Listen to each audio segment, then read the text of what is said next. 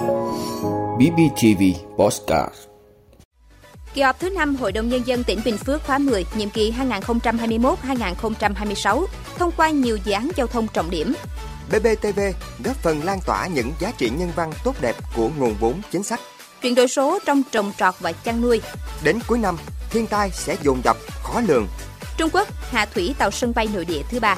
Đó là những thông tin sẽ có trong 5 phút tối nay, ngày 17 tháng 6 của BBTV. Mời quý vị cùng theo dõi.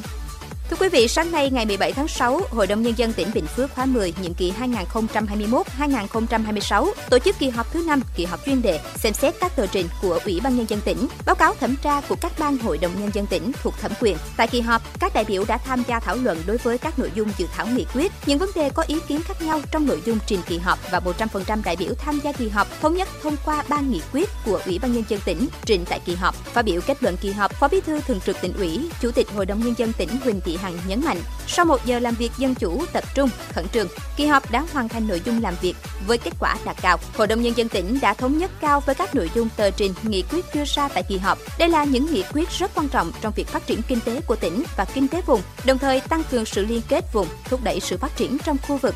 Đối với nghị quyết về đường giao thông thành phố Hồ Chí Minh, Thủ Dầu Một, Chân Thành là những dự án giao thông trọng điểm với nguồn vốn cao, đề nghị Ủy ban nhân dân tỉnh tập trung thực hiện với cường độ cao, đạt được hiệu quả tốt nhất. Thưa quý vị, nhân kỷ niệm 97 năm ngày báo chí cách mạng Việt Nam, lãnh đạo Ngân hàng Chính sách Xã hội chi nhánh tỉnh Bình Phước đến thăm chúc mừng cán bộ nhân viên và đội ngũ những người làm báo của Đài Phát thanh Truyền hình và Báo Bình Phước BBTV.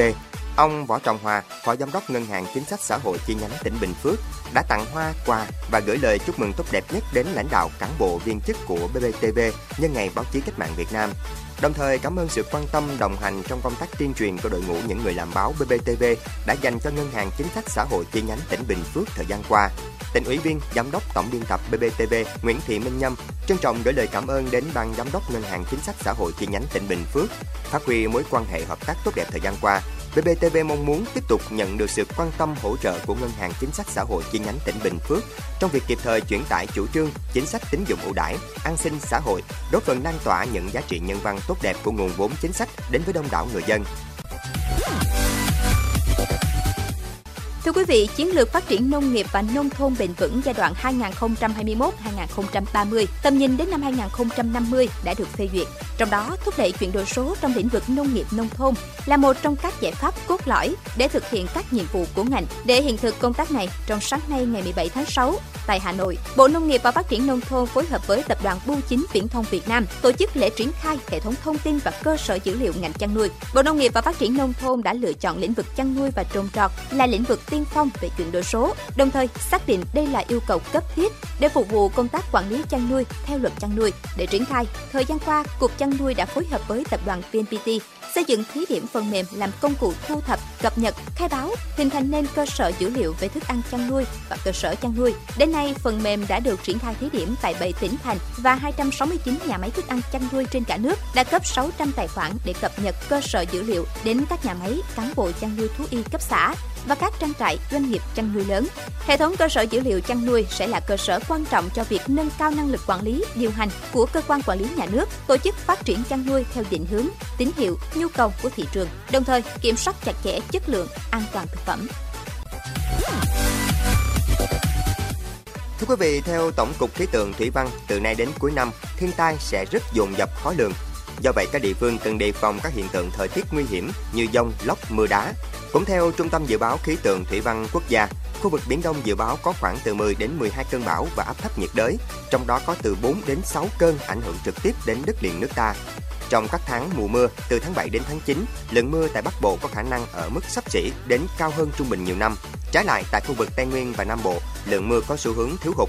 Năm nay khả năng không khí lạnh sẽ hoạt động sớm trong tháng 10 và tháng 11. Nền nhiệt các tháng đầu mùa đông ở các tỉnh miền Bắc có khả năng thấp hơn so với trung bình nhiều năm cùng thời kỳ.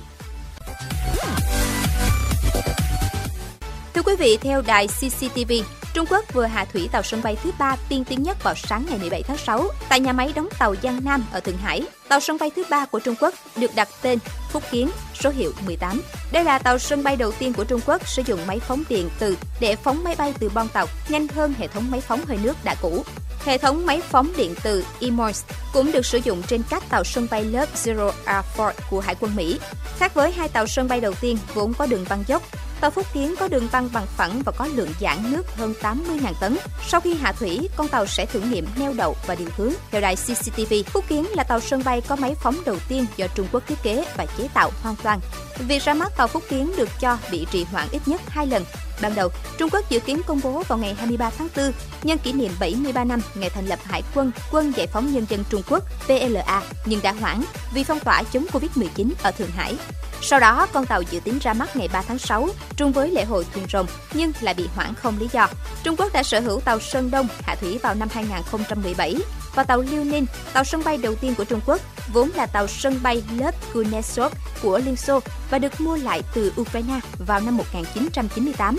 Sau đó, Trung Quốc tân trang nâng cấp và hạ thủy tàu Liêu Ninh vào năm 2012. Cảm ơn quý vị đã luôn ủng hộ các chương trình của Đài Phát thanh truyền hình và báo Bình Phước. Nếu có nhu cầu đăng thông tin quảng cáo ra vặt, quý khách hàng vui lòng liên hệ phòng dịch vụ quảng cáo phát hành số điện thoại 02713 887065. BBTV, vì bạn, mỗi ngày.